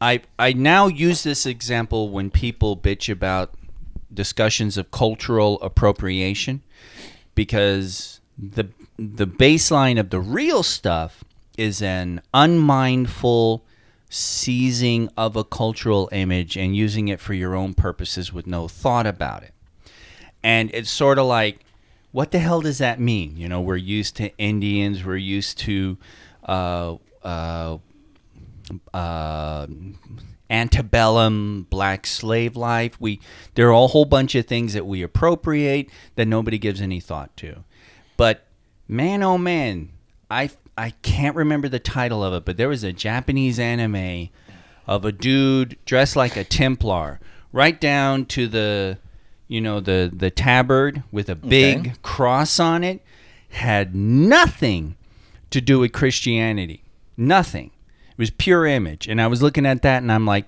I think it's priest, isn't it? uh, I, dude, I can't remember what it was, but um, it wasn't the main character. But anyway, the point was, is it was an anime from a manga that it was like you could point to that and give a little context and s- and show someone from the West what cultural appropriation is. So it's because the- it was just it was just using cool imagery, which I personally I'm okay with. But I looked at that and when I saw the image, I'm like, okay, we're going to get a statement about this. We're going to say something about this. And none of that was there because they were just using the cool imagery of a Templar knight, you know? Flowing robes, man. Yeah. So it's the equivalent of hearing a British guy do an American accent. You're, you know, Oh boy, yeah. I want to apologize for my British accent earlier. That's right, mate. You keep going. uh, so that's green lights across the board, right? Ridley sure, Scott. why the fuck not? yes, dude, you're violent. it's gonna be a I long. told drive you home. once, shut up. I'm not going to tell you again. He's an angry drunk. shut up, Torgo. I'm not saying shit. Red light, green light. Fox 21 Red light. is developing a television adaptation of Jim Butcher's Dresden Files book series. Oh, yes. Ooh. With the first book published in 2000, the series is told from the point of view of Harry Dresden, a private investigator wizard who chases down and solves supernatural mysteries in Chicago. In the last 18 years, 14 more books have been released. The books did have a short lived adaptation on the Sci Fi Channel back in 2007, Dresden Files. running for 12 episodes, starring a Paul Blackthorne, who was in Arrow, in the title role. So, Jim Butcher, Yeah, it's already been Dresden done. Files, Red Light, Green Light. Red light. It's already been done. They tried it, they failed. Can't, Exactly. do, can't do it again. Red light. That was back in the days when sci-fi series were sort of like modern day YouTube web series. So let's we This got is true. They, the, the quality has ramped. yeah, come on. But come then again, this on. isn't. This is Fox. Fox 21. so we can Fox all have a 21. big celebration party when they cancel it after the thirteenth episode. Right, after they show it out of order. but those thirteen out of order episodes will be boss. And they'll only show six of the episodes. you know, Andy, don't ruin this. I'm saying green light because Dresden is a great IP and that- and deserves a decent adaptation. So I've only read the first book. I enjoyed what I read. I'll be glad to see it's a Mm. this as very a show. popular IP. I, Everybody I will talks say about it. green light 'cause for the same reason Kay does, and also I know one of the characters. So carry on. What do you mean you know? was that like a mic drop or That something? was, like what was was that? good, Torgo. The way you just were like, oh, No, but, um, a guy I know out in California is a friend of Butcher's, and, and he actually used him as a basis for one of the characters. okay. neat, Yeah. very neat. That is very cool, but needed explanation. I know, but I was doing. What was, what was it you called me? The oh, the the grenade. yeah, yeah. the Andy Dangle, where he's just sort of like, I "Nah." wish should call it something else. the ang- Andy Andy, Dangle, isn't Dangle? working for the me. Andy Yeah. Dangle. He dangles it in front of you and then just waits. with Yeah. That, with that smile. Now he wishes it were black. Wow. Oh boy, that wasn't me, folks. I think sober one said. I think your drunk is passing on to the rest of us. that. you know what? I've had a couple, and I'm just blowing off stress. yeah, I know, and it's great. Oh, okay. What about you, Matt? You just still the red light on the dresser? yes. Yeah. It's already What? been done. Bitch, It doesn't Are you matter. like it's gonna, Andy? Is Listen, he your teacher? Listen, it's going to be made anyways, so it doesn't matter. You get your way. See, he is like me. He's doing my Yeah, wine. he's doing your life. what the hell? all right, all right. Red light, green light. CBS will release. All access? No. No, I don't think so. I think this is All right, green straight light. on CBS. I don't even know what it is. Green light. You put it on your ah, whatever. will release a ghost hunting drama series. Red light. Red fucking lights. Matt's like, I like this path. Oh, I just stepped in shit, and he's scraping his feet. It's not a dog. When you gotta go, you gotta go. will release a ghost hunting drama series from Brian and Mark Gunn, the duo that wrote and produced 2012's Journey to the Mysterious Island, titled Otherworld. The show will is similar to The Ghost Whisperer and Medium, in which a woman gains the ability to communicate with the dead, helping them solve their unfinished business and move on to the next world. The duo is set to write and produce alongside Dan Lin, who did the Lego movie, Brian is the brother of James and Sean Gunn, while Mark is their cousin. Both are currently working on the scripts for Netflix adaptation of Mark Miller's Jupiter's Legacy comic. So there, that's what you got. It's a ghost hunting drama series that has no name yet. Oh wait, Otherworld. There it is. Yeah. It's so name so good I forgot it. Yeah, red red light. I just have no patience for ghost stories at all. Um, I, I, I think I, my patience for ghost stories is limited to one. You know, Ghost, Patrick Swayze, Whoopi Goldberg. That's it. That's all I need for ghost stories. I'm done. It's a good ghost story. Yeah, and that's it. I just don't find the concept intriguing. And at this all. is reality, right? Reality I- show. Ah, you Oh, no, said? this, No, no, no, no. this is no, no, scripted. No, no, no. no. Oh. Hmm. I, I was with you there. I thought it when I heard Ghost Hunter, I instantly went to reality show. But yeah, Has the whole ghost hunting reality show passed on? I know I Ghost Adventures is still out hope there, the fucking but that so. seems to be the the last standing creature. Yeah, I think the guy that was making all the money off it took the money and made a uh, haunted house here. a in town. museum Yeah. in Vegas. Yeah. Yeah, but he's still doing the show. Is he? Yeah, that show's still happening. Oh, Andy. Wow. Got to keep that museum up and Who the running. hell, who's all, who else watching it? Paul's not watching anymore because you know. I, I I always call the show "Man Yells at Ghosts" because that's all I see. and whenever yells I at turn It on. door. Yeah, thank you. Good point. Man yells at door. That's more. Well, like More what was the appropriate. other one? Ghost Hunters International, or whatever it was. That both one? of them. That was the spin-off. Ghost Hunters was What the was original. the highway ghost one? There wasn't. Oh, with um, Highway Ozzy Ghost? Osbourne, uh, Jack Osbourne, I- that I- one, Yeah, Uh, Um, uh, yeah, I don't know. Yeah. there- and Rob Lowe, or no? I yeah, then, then, don't- then you had the low files. The low file. Okay, I'm thinking. Okay, what the fuck? I got it. but these are all gone. Yeah. Good riddance. Good lord. Yeah. Um, it's a it's a fictional show. I'll give a tentative green light because why not? But They're not monsters. They're ghosts.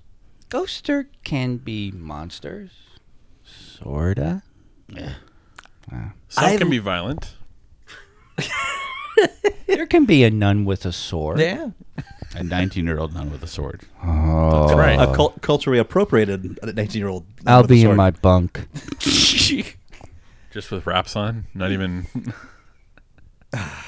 what, Todd? You Nothing. had something to I say. got nothing. little cross pay. Uh, never mind. I love haunted house stories. I love haunted houses. I'm not so big on Why? straight on ghost stories. Okay. I like haunted places. Uh, the concept of the cursed place appeals to you, but the Yes. haunted house doesn't. Or the, the ghost hunting doesn't. yeah, Yeah. I, I, yeah, the ghost hunting thing. It does depends kinda on turn what me they off. do with ghosts. Ghosts. I mean, you t- Ghostbusters is a great movie. You know, uh, Oh, yeah, that's another one. Poltergeist is a ghost story. It's a haunted house story. a haunted house also story. a ghost. Ghost One of your story, favorites. It is. Yeah, but You know, I consider that more a haunted house story than a ghost story. hey, but What about the Conjuring universe? nevertheless, That's fun. or the God, I can't even remember. So the title. Ghostbusters and Ghost are kind of the opposite ends of the spectrum on how the ghosts activate. But both very funny movies. Absolutely. Yeah. Whoopi Goldberg's hilarious in Yes, that. she is. Green light. Patrick Swayze, not so much. I don't know. I, I guess the thing that kind of throws it under the bus for me is that the the equating it to the the ghost, Ghost whisperer, Whisperer. and medium and so on. That's Man yells at that, ghosts. that's that's the style that I don't when it comes to ghost stories. I don't care much for is the whole. That's fine in Ghost with Whoopi Goldberg as the medium that that's the ghost on. Mm-hmm. I'm fine with that for a story. I don't think I want to see that week after week. Right. Why not? You don't want to see the little woman from Poltergeist week after week, you know, going through and this house is clear. But that's just it. She's going house to house. yeah. cleansing the house. There you but go. I like that. That was good. There you go. this see? house is clear. and it would, you know, just And then smooth smooth their the fact that- hair yeah. and look at the video. But you know, I mean that uh, it's different from me because you and I had a radically different upbringing. Mm-hmm. Because my mom went through a zone where all that was real. Ah, And so, you know, you could watch Poltergeist and I would like shit my pants because according to everything my mom told me, this could happen. And I'd met people who were like that woman. I I, I, I feel so bad because I can't remember her name. the or her character character's name. Zelda something. Right? Yeah, but she, you know, the the whole medium go in, feel the aura of the house and what you got to do to you know, there was a brief time in my childhood when my mom was in those circles. So that that sort Burning of thing- sage. yeah. Yeah. Oh, dude. Uh, yeah. I I pissed her off one time because she was cleansing my room, and when I was vacuuming, I actually vacuumed up an inch worth of the salt that was bordering the door. Oh, dude, Yeah, that's it that's was- bad you news. should have just like Bad threw yourself news. against the wall. Like He's lucky the entity didn't do that to him in the first place. Yeah. so it, you know, it was it was a big thing, but um, The actress's name was Zelda Mae Rubinstein. The character is Tangina Barons. That's what I Yeah. said. Yeah. And, you know, so that sort of thing, that actually has a kind of appeal to me uh, just because of my lunatic childhood. yeah. I I had people who believed in ghosts when I was growing up too around me, but not my folks. We had friends though that had. well, you're uh, from the New England area, which is Yeah, it's Ghost steeped Central. in- Yeah. but they had an old house that uh, the kids supposedly talk to their invisible playmates, and they both focus on the same thing. And they had uh, Creepy. I like it. they had uh, a exorcist come and shoo away the. Uh, they brought it. They, the children? It was babies. there was babies that had died in that in the house, and so they they summoned like a nursemaid ghost to take away the babies, and then stuff kept happening. They Oh. found out it was a mom looking for the babies. I don't know what they did then. I didn't follow the story at that Well, at point. that point, you just got to get Yeah, you gotta burn child the house. protection services. Well, that's what the nursemaid hiding the babies from the mom. Turn Yeah. a minute over, yeah. Got rid of the babies. Yeah. And then mom. Always look for a relative. Child abductions, relative. and then you exercise the, the, the mom, and then daddy comes and oh, it's- yeah, yeah. I, I went I went down a rabbit hole. You pointed at a that, that point, that point in the yeah, yeah, yeah, No, no, no. yeah, yeah, yeah. You just reminded me of something. with Something you said. Those Rub- abductions, yeah, I did it. weird rabbit hole about the Texas uh, murder thing that you talked about. The uh, Oh, the town that dreaded sundown. yeah, I, I, I looked at that at Wikipedia today for a while. That was bizarre. God, the reality of that story that it's based on. But It's it's It- very thinly based It- on it. Yeah, and it but it is so twisted. And then the movie as a kid just scared the living shit out of I've me. never seen it. The, The town- Tark the Tex Arcana killer. Tex Arcana, Texarkana is, Phantom. is a a city or a town. It's on the town border of Texas and on the Arkansas. border of Texas and our Arkansas. And when the 50s It was the 50s the 60s No, it's 46, 40, okay, the- 46. The forties, right after the war, there was a serial killer who preyed on people in the local lovers lane, where you know people would kids would go to That's- I park. bet that's where the whole Lover's Lane uh, trope comes from. Yeah. and uh, you go, you park there, you watch the submarine races, you know, and then he would come along, this guy in a hood with the uh, uh, eye holes cut out, I mean, fucking like right out of goddamn Friday the Thirteenth, except Part you know, two. forty years before. The guy in a hood shows up and he's like this. He's supposed to be a big ass dude and incredibly strong, and he's doing things like pulling kids out of the cars and killing them in savage ways. And one of the scenes You that got to do it with your bare hands. yeah. No, no, no, no, no. Knives, knives, and No, bare hands. he had guns too. He was. It was crazy. in, in the movie. The, in, in, Um, in the movie. in reality, it was uh, uh, what you said. The guy with the hood. Only one couple saw them because only one couple survived it. Yeah. Um, and he had gun. He had a gun, and he, he made the first one. He hit the first people he did. He didn't fail. He failed to kill them, but he knocked them up bad. He broke the guy's skull. Uh, but he made the guy take his trousers off. Then he made the girl run, and then he chased her down, saying, "Why are you running?" Yeah. I, it, dude, it's like an. It's like an old. The the the re, the real story is goes way back and is like the beginning of really creepy, nasty, scary serial killer stuff. You know, uh, unsolved. and then and unsolved. Yeah, the guy maybe they figured out who he was, but uh, they never got a ho- they never got anybody. And in the movie, he did all sorts of sadistic things. So there was one thing where he got a hold of uh, a band guy and his girlfriend and he like ties the girlfriend to a tree and he ties his knife to the trombone and Ah. he's like you know just pl- not he can't play a trombone but he's blowing through it as he extends it and is like stabbing her with the knife and that was a scene that as a kid really stuck with me as like Stuck with you. it just yeah, right. It was just it's it's a crazy movie. It's and it's also done It is an in a- odd detail. That's Yeah. a detail that would stick with you. and it's also done in that kind of kind of 70s documentary style where you The almost Texas Chainsaw Massacre kind of. kind of Uh, sort okay, of so like Legend of Boggy Creek, which freaked me out as a kid. Oh. yeah. Jesus fuck. That movie just yeah. Bathrooms were never the same Nope. after that. And I lived in the woods with a bathroom window right out of the woods. yeah, that'll do it. Heart Attack City. I can't even remember how we did with this ghost. We red lighted it. Did we Everybody red light? red-lighted Okay. it. All right, I got I got time for one more. One more. Green light. Out of I got Monster I got a, Hunter? I got a feeling this is going to be a green light. Oh, yeah? Sci-Fi Channel is developing a reboot of Night Gallery, Oh yes. an anthology series from the 70s that was created by the Twilight Zone's Rod Serling. The revival is being helmed by Teen Wolf creator EP Jeff Davis and Midnight Texas EP David Jaldari. The series will be produced by Universal TV and Universal Cable Productions.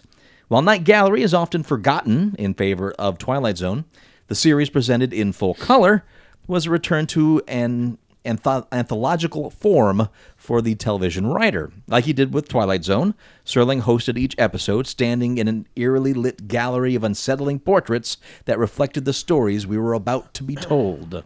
The format became influential in its own right, inspiring programs like Aunt, uh, Alton Brown's Good Eats on Food Network.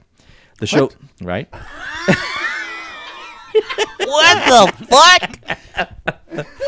The show ran for a total of three seasons, had over 40 episodes between 1970 and 1973, although the pilot, partly directed by pre Jaws Steven Spielberg, aired in 1969.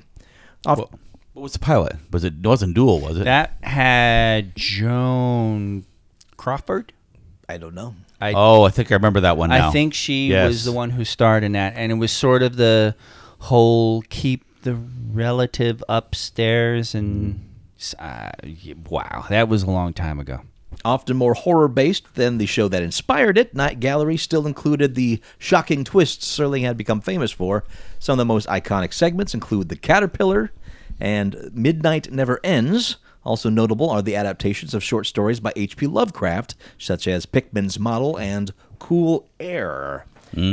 Night Gallery, returning to sci fi. it was actually. It was too scary for me. I remember a couple. Mm. it was episodes. creepy as fuck. But I was. I was. That was seventy. I was. 10. Yeah. Yeah. yeah, you were 40 by then. Yeah. God, Al- you're, although you are um, so old. although um, uh, uh, Night Gallery, Night, Night Stalker. Kolchak? The, Night, the Kolchak, the Night Stalker was a similar time, maybe a little later. Okay. And I loved that show because it was monster hunting. Monster but yeah, hunting? yeah, absolutely. I never watched the original, but I'm gonna greenlight it. Yeah, I'm, I'm Yeah. going to totally greenlight it, and I'm going to try and hunt down the original so I can watch those again. I uh, I hope they keep the actual conceit and make actual paintings. Oh, the best. like Yeah. they, they did Please. because that that's such a a neat gimmick. Yeah. It was. I the, the episode of six in my head is one called Green Fingers. That for some reason strikes a chord to me too, and I'm not sure why. I know it's, well known. It's an old woman who's not selling her house, and they're trying to get her to sell her house, and uh, she, you know, I, I just want to sell it because she's got her garden there, and everything she plants grows in the garden, and uh, they finally bring thugs over and cut off some of her fingers, and kill her. But she, before they before she dies, she runs off to the garden and she's burying something. And the end of the episode is she comes up all covered with roots and dirt, just everything I plant in my garden grows, even me. Bum, bum, bum. Ba-bum. That Green one that's Giant. stuck in my head, man. There was a one episode. There was like this hole in the ground and this field, and some kid's dog fell into it, and they kept hearing this moaning, oh, you know, coming from the hole, and the kid's just like, "I want my dog, I want my dog," and ev- you know, the father and townsfolk gather round and they're like, "There's nothing we can do. I don't know what's." Go-. He fell in that hole, and the kid's like, "I just need my paw, my dog, my dog," and so they father's like, "All right, I'll go in," and they lower him down with a rope, and he just goes weird and they pull him out of the hole and he's just like "Rrrr," and he's like chasing after the crowd and that is where it ends it was just that's my memory of it Whoa. creepy fucking shit it just blew my head The things you don't see. and, and there are a number of stories that I remember that I didn't even know was Night Gallery. It's like I one time clicked on the Night Gallery Wikipedia and was going through stories, synopses, and I'm like, that's where that memory comes from. That's where that story is from. Holy crap. There was a bunch of them. Must have been running because you wouldn't have been watching it as a kid. You would have been I watching it. was super young. Wow. I was super young, yeah. Wow. I didn't exist. so you did well. You still don't exist. Mm. you know what? Uh, I was born in '73, so Hmm. it's last year I was born. Hence, I was inspired by. Hmm. Night Gallery. There you go. This is where Conceived Todd was during an conceived. episode. I told you that. Everything I Another plant in story. the garden grows. Yeah. So. what grows on you? Write to us. Comments at God. uglycouchshow.com. And until next week, I am Master Torgo, Commander K. Designated driver. Maple Leaf Matt. and we'll talk to you next week at Geek. And yes, spoiler talk next week, hell or high water. No Jeff, all Jeff, whether I've seen it or not, Spider Man, Aquaman. We'll talk about it. Please see them. See them both. They're great. Am I really that bad? Am I gonna like No, you're listen to fine. this episode and be like, No, you're, oh, no, you're my glorious. God. You're- in I'm fact, so embarrassed. In fact, it's going to be a bunch of shock monkeys going, more drunk K. Ah! That's right. Get that, get that, buy that man Oh, some shots. Let's give, let's give Andy some absinthe and here's some more whiskey. Again, Jake together is doing gonna it. be sending us cases of something. yeah. Ah well. But uh, yeah. Go see Aquaman and Spider Verse. Aquifer and Spider Man. Yeah, Aquaverse and Spider Man, but it's just, they're both they're both fun. They're both fun. Uh, Aquaman is just wonderfully well done. As Andy said, they make the fucking traditional costume work. And Mm-hmm. Mira uh, is cool. And Mira is like this character we kind of laugh at when we're playing DC deck building, but she is cool in the movie. Andy's like you know ordinarily I wouldn't pick up Mira when I but- but I'm gonna do it because of the movie. Oh wow! Um, yeah, and yeah, and it Spider- inspires gameplay. Yeah, and Spider Verse. Just you if can't for some touch it. freakish reason you can only see one on a big screen, see Spider Verse on a big screen. Oh, What- Andy, what don't else? But see create a them all. controversy. What I love about Spider Verse and what I'm just seeing in social media is the amount of people going to see it multiple times. Mm-hmm. Yeah, it's worth it because there is so much to take in visually. Uh, there's I the went my character second designs. time with Andy. characters. Oh, we're getting into details, but yeah, it's It's, it's worth seeing. Go see it. All right. do it. You heard him. Do it. I'm going to go see it. See Night Gallery. Yeah, I gotta find out where I can find. That must be available somewhere. It's on DVD. Yeah, but it it must be available on some streaming service somewhere now. Oh God. I mean, I'll I'll buy it on DVD. Night Gallery All Access. Yeah, exactly. Night Gallery ro- All Access. Oh, oh, guys. What? The Rod Serling channel. I totally subscribe to that. I wouldn't, because you know my views on more Fuck streaming you. services. Too many as of right now. Fuck you with a moose. With an angry moose. Moose Moose streaming service. That's a secret. All Moose are angry. Degrassi High. Like I'm, I'm in. I'm on board. Oh God! Really? Really? yeah. You just had to kiss the host's ass. Caboose right. the Moose. I'm on.